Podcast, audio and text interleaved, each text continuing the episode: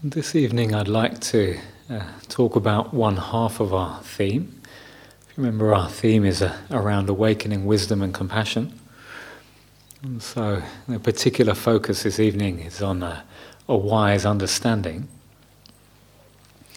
Um, but of course, these two things can't really be separated. I mean, they're spoken about as uh, two wings of a, of a bird. And certainly, whenever I think of wisdom, um, it has this quality in it of a sense of care, a concern, a sense of ethical response within it, uh, and also compassion. You know, compassion also is a quality that sees clearly.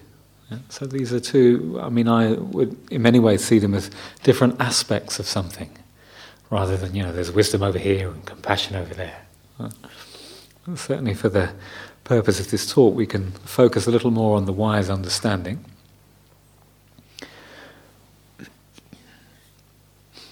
And wisdom, of course, is uh, something that's quite different from cleverness or intelligence or uh, just a, an intellectual or theoretical understanding. You know, wisdom is something that's really lived.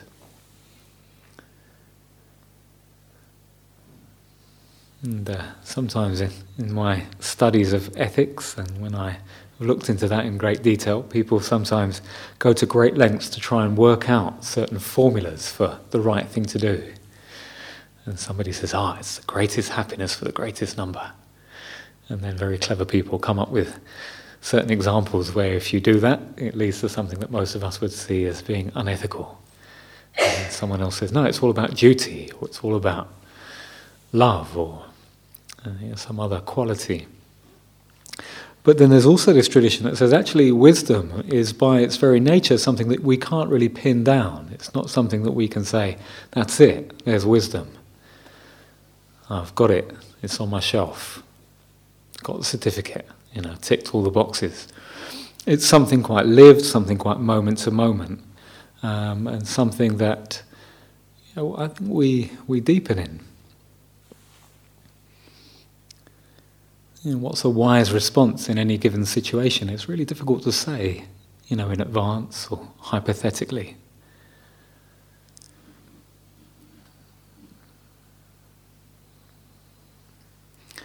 And uh, as we've mentioned, I think sometimes what a lot of this practice is about, and certainly a sense of wisdom is about, is certain truths that we all sort of know. They begin to sink deeper into us, or they begin to feel more real, or they're significance is shines shines forth. And uh, you know, in one of the groups today, somebody was talking about a real sense of gratitude, you know, feeling so grateful for Gaia House, for the building, for the teachings, for friends, for family. And when we do that, sometimes it's rather lovely games to do. Actually, you play the gratitude game, and you can see what it what it leads to. A sort of virtuous circle of thinking, "Wow, all these things." But it was a sense that, that perhaps by being on retreat, by the sitting, the stillness, being in the silence, that that gratitude was really welling up from somewhere, you know, a real kind of depth of gratitude. Where at other times, certain things that might be platitudes, you know, oh, be grateful, um, actually become really lived truth. Uh, something comes alive.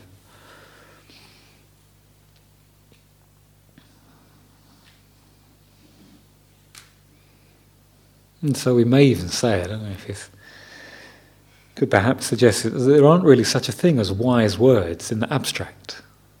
You know, and even the words that might con- contain great wisdom, said at the wrong time, in the wrong way, to the wrong person, might, you know, really not be what helps. So there's something immediate and very present about this sense of wisdom.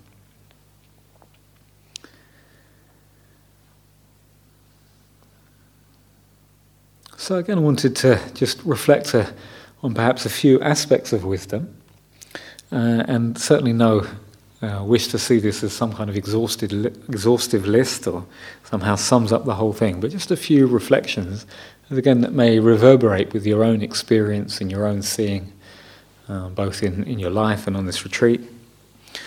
And so the first of these aspects was um, developing a wise understanding of this uh, habit we have of, of craving, uh, this pattern that we can notice in our mind to be drawn into something, to long for something, to thirst for something that we feel is going to really deliver something significant, something lasting, some satisfaction, some, some kind of completion. And we can see this through desires for pleasant sights or sounds, tastes and smells. And in so many areas of our life. It might be food, material possessions, having the right kind of body, the right clothes, the right relationships. And it's what we call the if only mentality. If only, if only I had this, then everything would be okay. Yeah, if only. So we could, you know, perhaps go through some of those examples I mentioned with food. I mean, this may or may not have arisen for you on retreat. We all have quite different relationships to food. But have you noticed the feeling of, ah, you know, Wednesday will be the time I can choose what food to have? You know, you may or may not have liked the food here, but you basically, you know, you don't choose it. I mean, there's a fair amount of things you can choose from, but it, it's not like being outside in the 24 hour, seven day a week supermarket lifestyle that we have, you can have anything you want. Now, something's a little bit restricted. So, do you find your mind moving towards those things? If only I could have. You know, what's happening in that moment is perhaps the significance of certain tastes that are around for a while, they have a certain intensity. It becomes kind of overblown, and we're looking to the food to, to give us something that when we pay attention, it really can't do. You know, when you, this is why mindful eating is a very uh, interesting practice because you can see, uh, you know, there's this often a burst of flavour, burst of intensity. It can quite quickly kind of fade as we chew, and then the, the impulse immediately to have some more. Um, and it's again, it's a lovely practice to do with the things. If you do find yourself, you know, that that may be a pattern for you. Chocolate or coffee, or, and I'm not sure it's still the case, but I think, and did I notice the coffee was absent? A little sign up saying it's been ordered. So again, you know, for some of us, probably didn't even notice that. Other people might be, oh, when are they going to sort that out? I shall be writing in, you know. But again, it's, it's, it's, it's how much has been, been invested in that. And it's interesting to see how we can do that. You know, uh, perhaps with material possessions. And I may be, be generalizing, but it, it's probably true that the kind of people who self select to choose to come on this kind of retreat, we probably don't think of ourselves as sort of materialistic in a particularly uh, kind of obvious or crude sense, but we can still see that you can see this, this pull towards things. It's one thing, this. Oh, you know, you can sort of feel this heart longing for, for, for stuff or the right kind of body. Again, you know, different people have this to different extents. I'm, um, you know, I've got sort of half a foot. Half a foot, is that right? I don't know if that's quite the phrase I meant. Um, in the in the yoga world these days, um, I'm actually uh, officially anyway. I'm a trained yoga teacher. Please don't ask me to lead any yoga. I know there's many other people here who will be able to do that much more skillfully. Um, but I have a I have a foot in this world, so I uh, often read these yoga magazines and, and all of the things around that. And certainly the presentation of yoga in, in uh, today's society, it's such an interesting mix of these you know, kind of spiritual teachings, which may be about really releasing identification with the body, bringing the awareness into the body, cultivating that different relationship where we can breathe in, let go, be with our body as it is but also some, you know, sometimes subtle or not so subtle messages about having this fantastic body there that yoga's gonna gonna give us, you know. And, uh, I saw an article recently about, I think it was about naked yoga, and saying how some people find this very freeing because it sort of frees them from this kind of feeling around the body. But uh, you know, I sort of smiled that it was it was illustrated. I have to say, very tastefully shot, but illustrated with this sort of you know particularly sort of attractive person with this kind of very fit body, demonstrating that. And I, I, just wonder if sometimes, you know, in, in, our life it's a little bit like that, that we, we might be to some extent. You can feel, ah, oh, you know. but we find ourselves looking in the mirror. And just, you know, what's that relationship with that person that we see in the mirror? You know, how do we see that?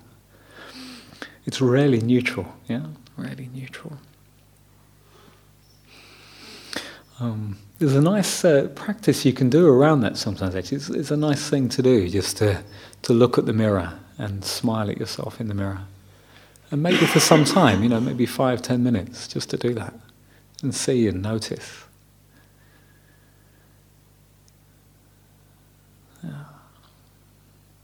And just kind of offering ourselves that, that well wishing.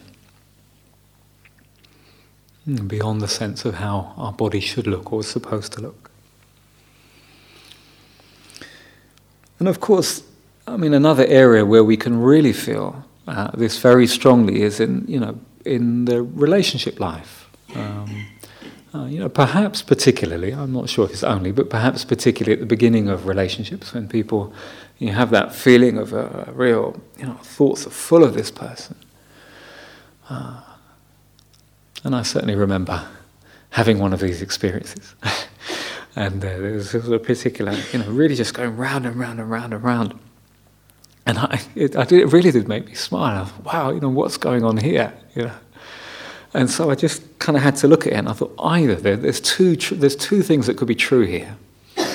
Either my ultimate well being and peace depends upon being with this person, yeah? or there's some kind of slightly deluded mind state around here. you know, and then we can begin to look at it and we can begin to see that. But it, you know, it's really tough, isn't it, when it's there, when we're right in the middle of it? Just how strong it can be. And what all of these things do, whether it's food or material possessions or a body image or another person, there's always this sense of, of being a hostage. Yeah, it's like we're a hostage to conditions, we're a hostage to circumstance. And the worldview is if that particular thing is present, great. Everything is okay with the world. But if it's absent, you know, there's a problem. There's a problem. So that's where I like this practice of this, this basic okayness that I've been mentioning, or this idea that it's already here. You know, maybe we're, we're seeking is already here. Can really begin to, to lessen that. But again, I, I don't think this is a, a, question of trying to, to stop these patterns. Right, okay, I'm, I'm never going to do this again. but what we're doing, and I think this is the wisdom of it, is we begin to see. We begin to see the pattern and again, as people described in the in some of the groups, and the relationship to it can become somewhat distant. Uh, sorry, different. It can become a little bit funny or amusing. You know what our minds are doing. we're not so much in there, but actually, wow, look at this, all this stuff going on, these patterns.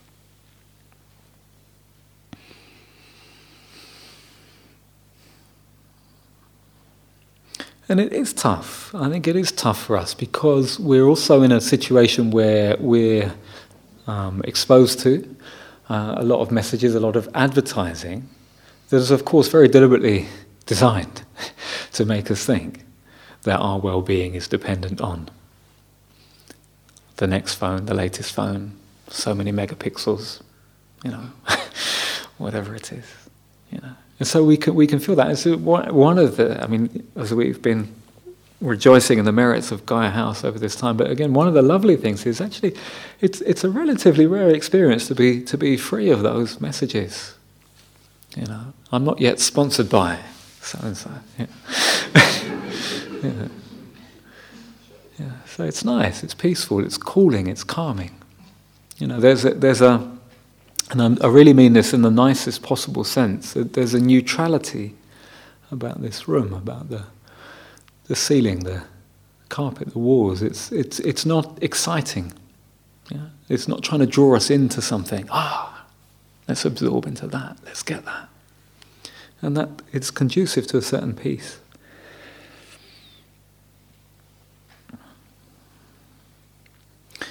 So, you know, again, this craving, of course, begins to show up and retreat in many ways. It may be craving for the sound of the bell. We can see that.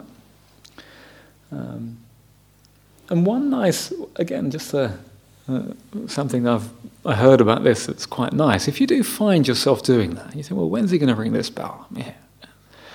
What you might explore is kind of silently, I don't know if that makes sense, but ringing the bell in your own mind and then see what happens.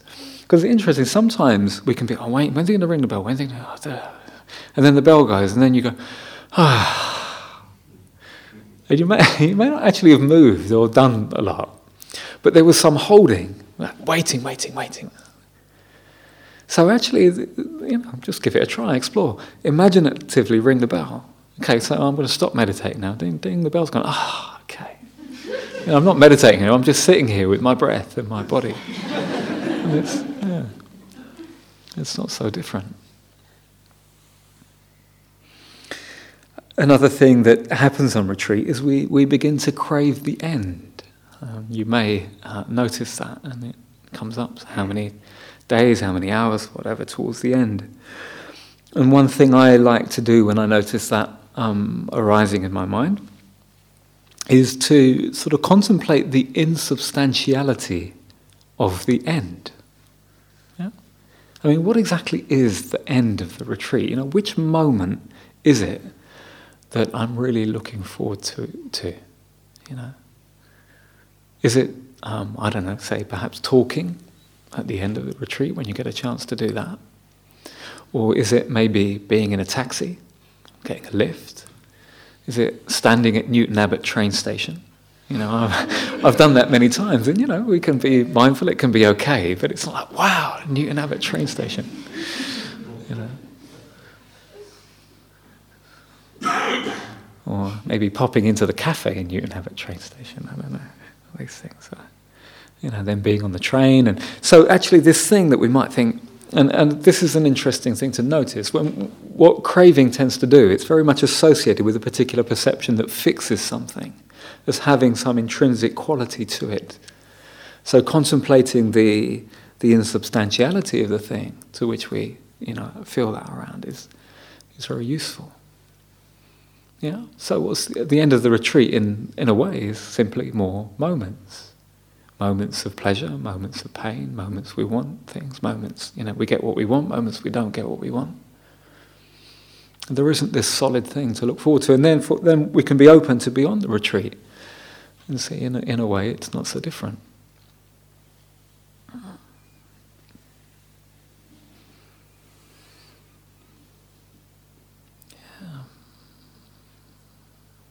And that contemplation of kind of both aspects of something again is very helpful with that.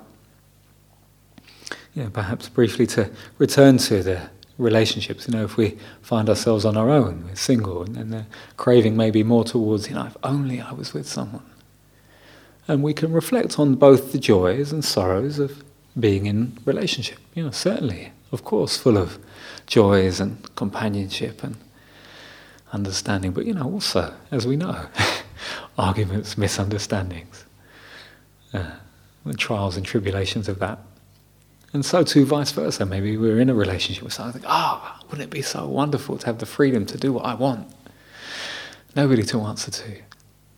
And then we can think, yeah, okay, that might be a certain truth in that. And then, the, you know, times of isolation or loneliness or whatever around that. So I think this is also uh, helpful to see that every condition has these different aspects to it. You know, the kind of the pleasant, the unpleasant. It begins to release the craving. Again, being on retreat, you know. Sometimes it's nice to be off retreat. It's different. We're not sitting, walking, can do what we want a bit more, eat what we want. There's something to look forward to there. But then if you think about it, there must have been something about not being on retreat that made being on retreat look really attractive.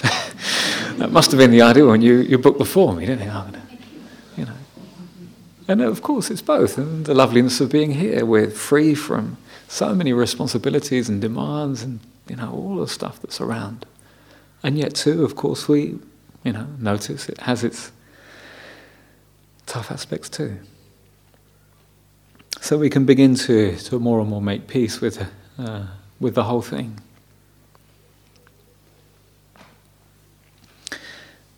We can also have um, a kind of craving that's famously called spiritual materialism. There's a wonderful book by um, Trungpa Rinpoche called Spiritual Materialism, or Cutting Through Spiritual Materialism, where we basically bring exactly the same uh, patterns that we have in the rest of our lives, we bring them into a spiritual practice.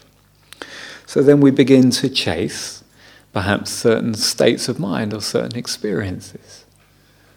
So again, that's something we can do on retreat. We can think, you know, either we've had a certain experience or we imagine a certain experience where the thoughts are very, very, uh, you know, really died down, or perhaps no thought, or the, there's this lovely energy in the body. But again, we can begin to relate to any experience in that same way. Oh, I want it. I want it back. I want to make a home in some kind of experience. But again, it's, it's a very similar pattern. There's uh, this feeling of being hostage. So sometimes, you know, and again, the more we meditate, different experiences come and go. But the more we think, if only, it's only okay if I'm having that kind of experience, then we're less able to connect with all of the different things that, that arise and pass in our, our meditations. Another aspect of spiritual materialism is trying to create a new kind of identity you know, trying to create and sustain this identity as a spiritual person. And, uh, you know, wear the right clothes, talk the right language. You know, it's a kind of new sort of self that we can uh, coalesce around or, or uh, start to grasp.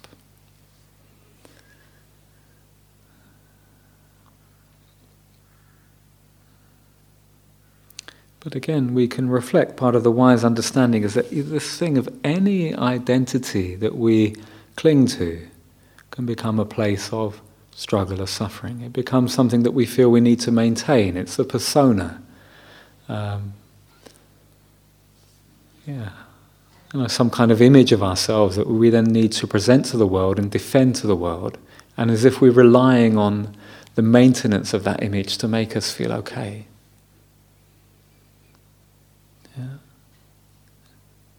And then there's a certain fragility to it. You know, so if we attach to this idea of being a spiritual person, then what happens when somebody sees us being irritable with their next door neighbor, or that moment when that spiritual mask has kind of slipped? Yeah. And I, I certainly used to have this sometimes around uh, uh, spoken about this a few times, but around eating chips, you know, if, if one of you after the retreat saw me eating some chips, oh no, who's this guy? I thought he was, you know, about wisdom and compassion, and really he's, he's into chips. You know. The whole sort of faith collapse. But again, you can see how it, it, it builds up that feeling of, oh, now I'm supposed to do this, and I've got to eat, just drink the herbal teas. And it, it can become a bit heavy. You know, if, we, if we try and carry that as, a, as an identity.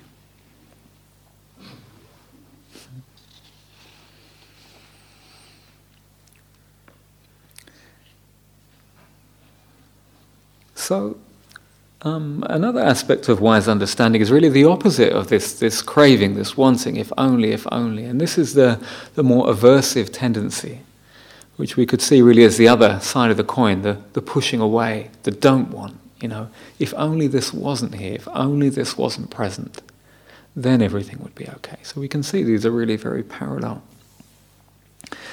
Um, and we can be aversive too, as we've been uh, exploring and discussing, to particular things that arise in our own experience, to certain emotions, to certain thoughts, certain patterns in our own experience. So I thought I'd read something from um, Ajahn uh, Sumedho about this, which I find rather lovely. He says, I've learned to be kind to things I don't like in myself. I have a character that tends to get very jealous. A great problem in my life was jealousy and indignation. When I first became a monk, I used to have this terrible problem because I hated this condition of jealousy. And I tried desperately to get rid of it. Whenever that feeling would arise in my mind, I'd just repress it I practiced trying to feel happiness for the person whom I was jealous of. I'd grit my teeth and say, I'm really happy for you. Very happy. But I still feel this terrible pain in my chest and a real aversion to the state of jealousy, hoping that no one else knew. Again, this is this kind of when the spiritual materialism comes in, you know, I'm a, I'm a monk now. You know, I shouldn't be feeling jealousy. I've got to suppress it, keep it a secret. I'd stoop to great measures to try to cover it up. I'd say, Aren't you happy for so and so? Isn't it wonderful? Trying to get everyone to believe there was no jealousy. Through the years, I tried to stop it, repress it, annihilate it, but I found that it was getting worse. It was getting so bad I couldn't keep it down in any way, and it was becoming obvious to everyone, and it was humiliating. Then I reflected on it. I said, You're obviously doing something wrong. You've tried everything to get rid of it, but it doesn't go away through all your efforts. Then I realized that the problem wasn't really with jealousy, the real problem was with the aversion to the jealousy. That was the real problem. So then, when I started feeling jealous, I'd say, Oh, yes, jealousy again, welcome, welcome and I'd deliberately be jealous. I'd think, I'm jealous because I'm afraid that person is better than I am. I'd bring it up into full consciousness. I'd listen to it, really watch it and befriend it. Rather than saying, oh, here it comes again, I've got to get rid of it. I'd say, jealousy, my old pal. And I learned a lot from jealousy. It's like a warning sign, something that comes up and warns you. Yeah. So for me, um, this is very heartening. I don't know how much you, you know about um, Ajahn Sumedho, but a very kind of respected, uh, very senior monk in the Thai forest tradition. Um, and you know, for me, there's something so sort of humanizing about that. And particularly with monks and nuns, we may have this idea that they're completely different to the rest of us. And you look at them and they are, I bet they never feel jealous or have pains in the knee or kind of dreams about leaving the monastery and all things like that. But actually, when you talk to them, all this stuff's around. And I, I, love that feeling of his practice as he's um, yeah, in describing what we may call the development of his practice. It's not that there, there was this thing called jealousy and he had the strategy to annihilate it, get rid of it, and he kept trying, and after a few years he worked it out. That's how I get rid of it. You know, now I'm this heroic monk that's overcome jealousy. It doesn't sound like it. It's just bringing this, realizing this, it's this pushing away, this of I don't want certain conditions of the mind, I just don't want that. And he came to realize, of course, it's, do, it's that movement that is feeding, sustaining, and making all of those things a problem. Uh, and without that, it's simply a condition of the mind that comes and goes. Like I say, here's jealousy again. Comes, it's around for a bit, Allow it to be there. It's welcoming, breathing with. And it can just pass and fade in its own time.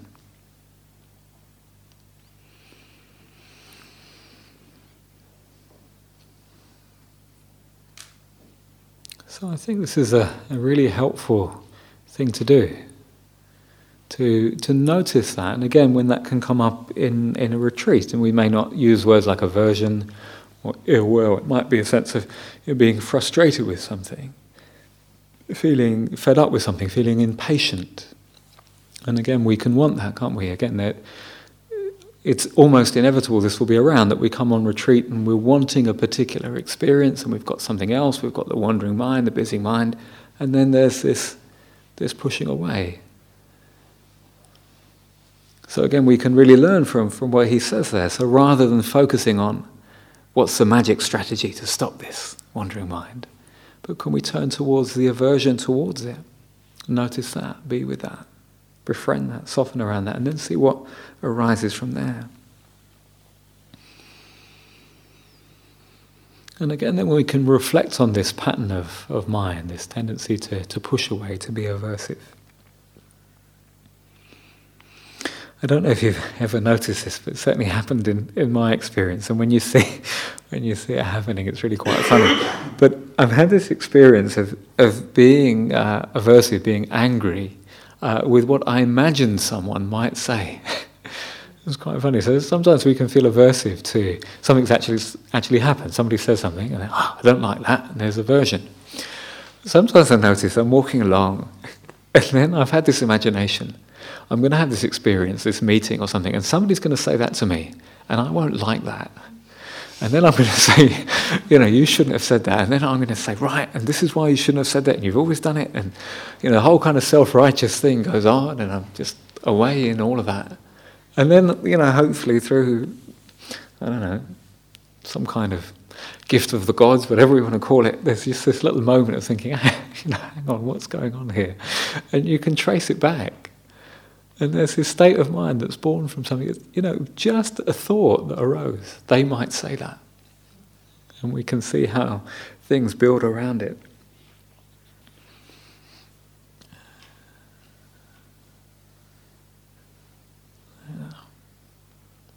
Sometimes people talk about the half smile of the Buddha. You know, many Buddha statues, the Buddha has this half smile. I, I find that interesting. You know, this, this kind of inward turning towards this, ah, you know, it's, it's sort of amusement, the lightness around patterns in the heart and mind. So we can, we can uh, sort of turn towards these patterns of aversion in that way. And when it's present and the mindfulness isn't there, so you see the two different things. It makes such a difference between um, I'm, you know, there, there's some mindfulness of an aversive mind state, or when the mindfulness isn't there, it simply colours the way that we see the world. You can see the difference. So um, when we uh, when the whole mind state is, is, is coloured by that. It's just like we're just tuned into seeing what's wrong with this? What's wrong with this person? What's wrong with this situation? What's unacceptable? We're just tuned in to seeing the world in that way. And when it's really strong, if somebody says, oh, you know, maybe there's a, a state of mind here, maybe something's shaping us, you say, no, definitely not. This is how it is. You know, and you can see it, and particularly when we feel that really, quite a lot of self righteousness towards a particular person, we can feel that. It's like they, our perception of them is boiled down to the things that they've done wrong, as if that's all of them. Yeah? So again, this, this movement of from believing what those states of mind tell us to being able to step back and reflect on it as a state of mind. And again, you can play with it. I, I sometimes like to, to explore this feeling. What's it like to, to see the world through an aversive filter? And so when we can see that's happening, when we kind of deliberately do that, we can recognize it more easily when it's around. So we can play. I don't know what it would be if I started to think, you know, what's so I look at things through an aversive state of mind, and I suddenly noticed that radiator. And I might think, oh, that's a, that's a bit old fashioned, isn't it? Is that, is that the kind of radiator that I would want? Things like that. Maybe they should have something sort of more up to date. Oh, look at the, the pipe next to it. It's actually got a, a bend in it. It doesn't go down quite as smoothly, and it doesn't match the walls. And now I'm looking at the skirting boards, It's not quite as smooth as I thought it might be. It looks a bit knobbly. Ah, you know, maybe Gaia House isn't quite what it should be. And and then these cushions, you know, I've just noticed it now, but the cushions don't match. Some are burgundy, some are black, some are blue. They're not all the same height. You know what's going on? You can see how you can. Honestly, it's, it's great fun to play with, as long as you know you're playing. And then you think, well, this is how it's built up. Well, you know, this is how it's built up. In the same way, with the gratitude thing, becomes a kind of game. And then in doing that, we can see how our states of mind are kind of created. So then, you know, perhaps at less fortunate times when we're not thinking, ah, let's explore this, and we just realize we're just really angry with the shape of the pipe from the, the radiator, we're more likely to think, oh, hang on, this, this is a creation, this is a state of mind. Uh, this is what we call mindful, mindfulness of, of mind states. We can have this assumption that we just receive the world as it is and we're seeing the world as it is. But with practice, we see that there's this filter being filtered through a mind state of wanting, of not wanting, of aversion, of fear. And we can begin to become more conscious of those filters. And then we believe our thoughts uh, less and less. We're not so drawn into them, or we can be aware of our emotions without being so governed by them.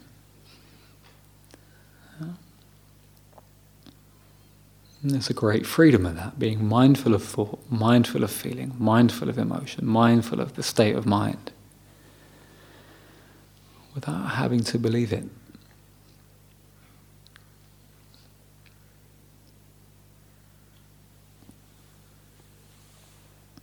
Hmm. Again, you can reflect how how long have we been here now? Forty-eight hours. You know, it's it's nice just to think back how many different mind states have visited you in the forty-eight hours. You know, and did any of those contain the complete and the final truth about yourself, Gaia House, meditation practice, your fellow practitioners, your life outside, whatever it was? And we can begin to see you know, these states of mind come and go, come and go. And I think this is a real key aspect of this wise understanding, this wisdom, to, to be able to see, to reflect, and to, to make space. And I think it's that space that then leads to, to a more compassionate way uh, of being in the world.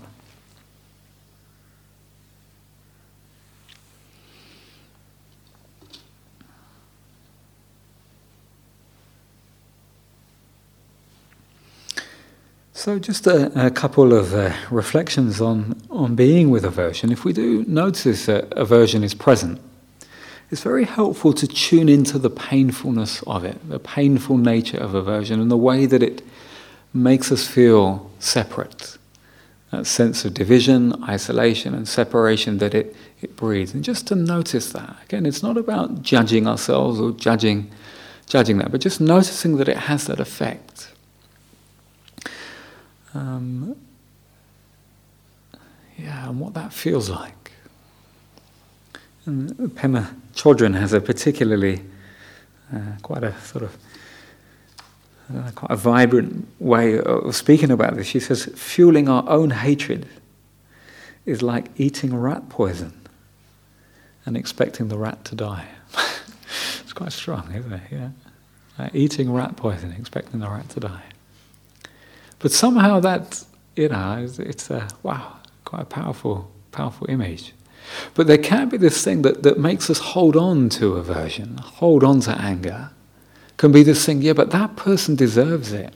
They deserve my anger. They deserve my contempt. They deserve this. So I can't let it go. But again, just seeing that, actually, that, that holding on ourselves is we're in that moment, that separation, that the suffering is here in this being. And that person may be miles away, experiencing something very different.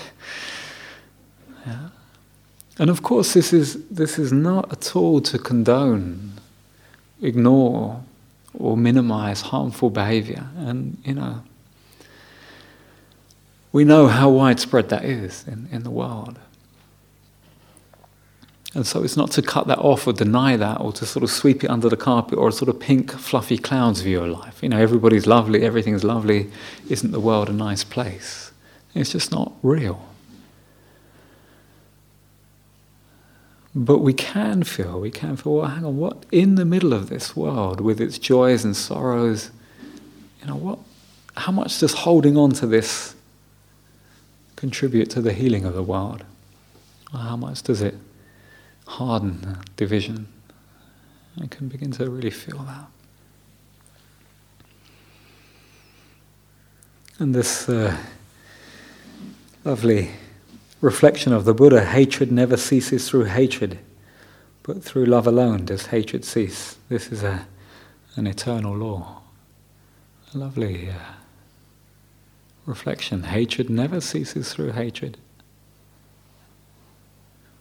And we can feel that in our own life, in our own relationship with ourselves, as Ajahn Sumedho is describing the, the jealousy wasn't healed through hating the jealousy, getting rid of it, annihilating it.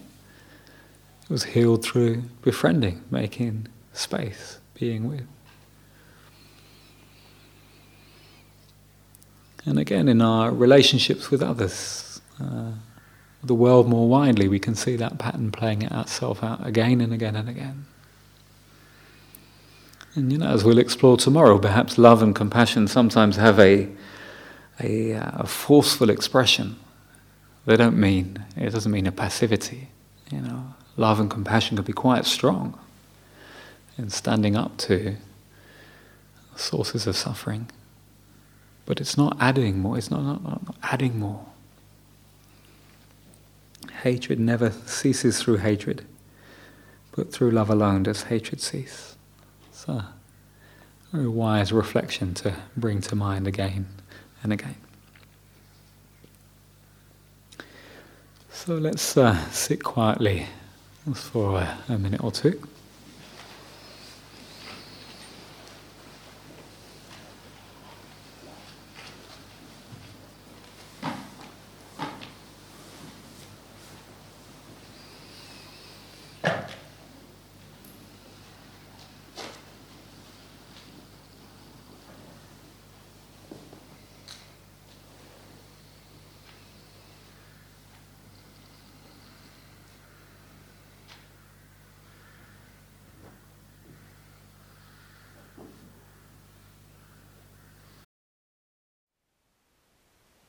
Thank you for listening. To learn how you can support the teachers and Dharma Seed, please visit dharmaseed.org slash donate.